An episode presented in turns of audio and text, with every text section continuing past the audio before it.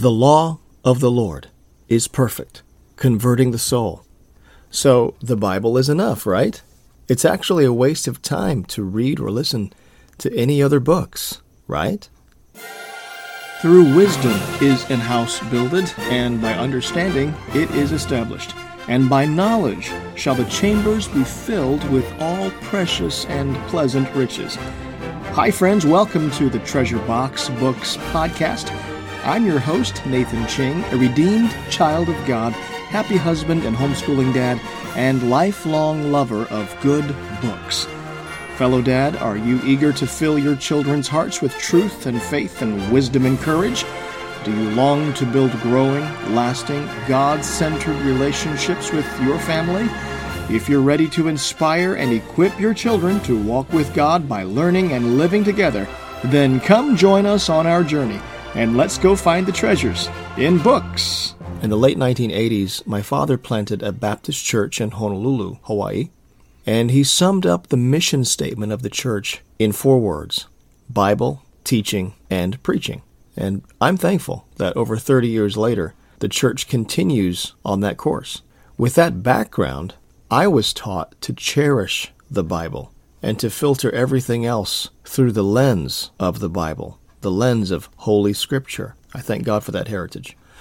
I also thank God that my parents encouraged me to read not only the Bible, but also to read other books of many different topics, from many different spheres, by many different authors.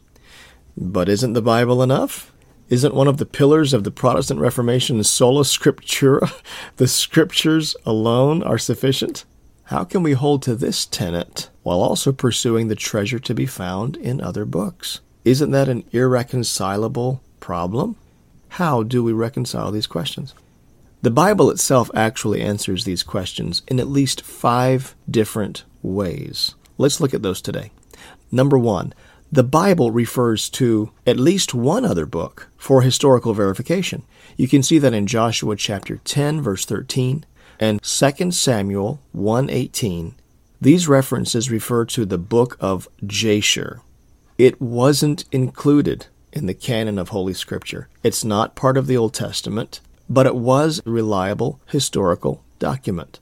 Number two, had the book of the Chronicles of the Medo Persian kings failed to record that Mordecai saved the king's life, and had the king not listened to his servants read that record to him, the Jews may not have had a friend in the palace. You can see that in Esther chapter 2, verse 23, and Esther chapter 6, verses 1 through 3.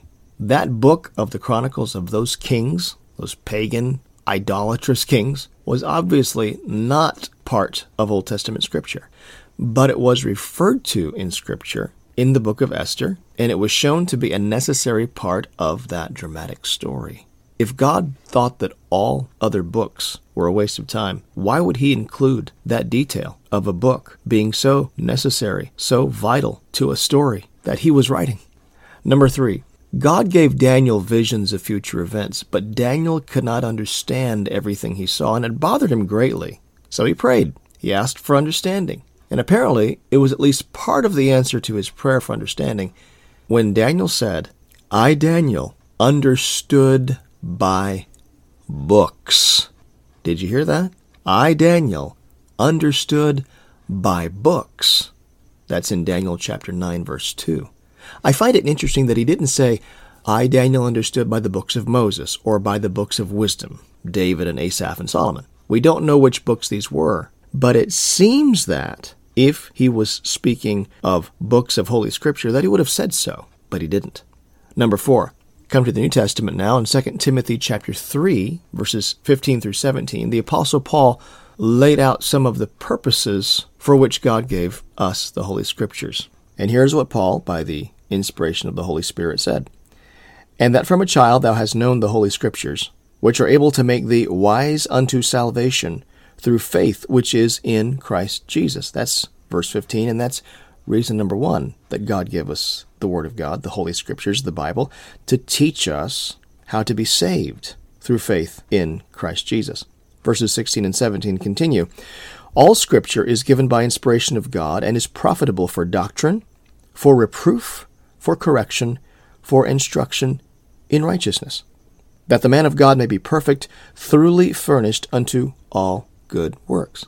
Now, did Paul say, You only need the Scriptures, or did he say, These are the reasons for which we have the Scriptures? I believe it's the latter. God gave us the Scriptures for doctrine, for reproof, for correction, for instruction in righteousness. This list does not exclude the use of other books. It simply lays out the purpose for which God gave us the Scriptures. Number 5. In Acts chapter 17, when the Apostle Paul preached to the philosophers, the Greek philosophers on Mars Hill, he quoted Greek poetry. And when he wrote to Titus, Titus chapter 1 verse 12, he quoted Cretan prophecy, a prophecy from a prophet from Crete. What does that show? I believe it shows that unless Paul listened very closely to someone who had read those sources, Paul himself had read those sources. Paul was an incredibly well educated man. He knew the Old Testament scriptures inside and out. And it seems he also knew something of the culture in which he lived. And I believe it's safe to say he got that knowledge through reading. I have recently been reading a book to my family called The Titanic's Last Hero, written by Moody Adams. It's the story of a pastor who was aboard the Titanic. And in this book, his brother George gave testimony to John's prayer life. Listen to what he said. I have been with my dear brother in prayer again and again, when his whole frame shook like an aspen leaf. So earnest was he in his pleadings with God for a perishing world. He often wept in prayer. Like his Lord, he offered up his supplications with strong crying and tears. Little wonder hard hearts were broken, and stubborn will subdued under his ministry. Now, that's not Scripture, but that is the story of a man living out what he learned in Scripture, living out his faith, and the story of how he lived out his faith, as recorded in a book, is a challenge to us today. Yes, we can live out the truths of the Word of God as well. Is the Bible sufficient? Yes for the purposes for which God gave it. Should we read other books? Yes, for the reasons that God has allowed us to have those books. If you heard something helpful today or feel better equipped to lead your family, maybe you have a friend who could benefit from this episode too. Don't keep it to yourself. Hit share in your podcast app or take a screenshot of this episode and share it with a friend or just post a link on Facebook to treasureboxbooks.com and let your friends know that this episode might encourage them.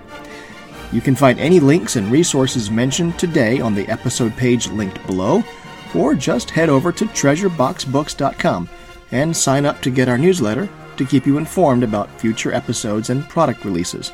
And if you've got a book recommendation or experience or idea you'd like to share with other dads, send me an email my address is nathan at treasureboxbooks.com. I'd love to hear from you. Until we meet again, keep leading your family to find the treasures in books.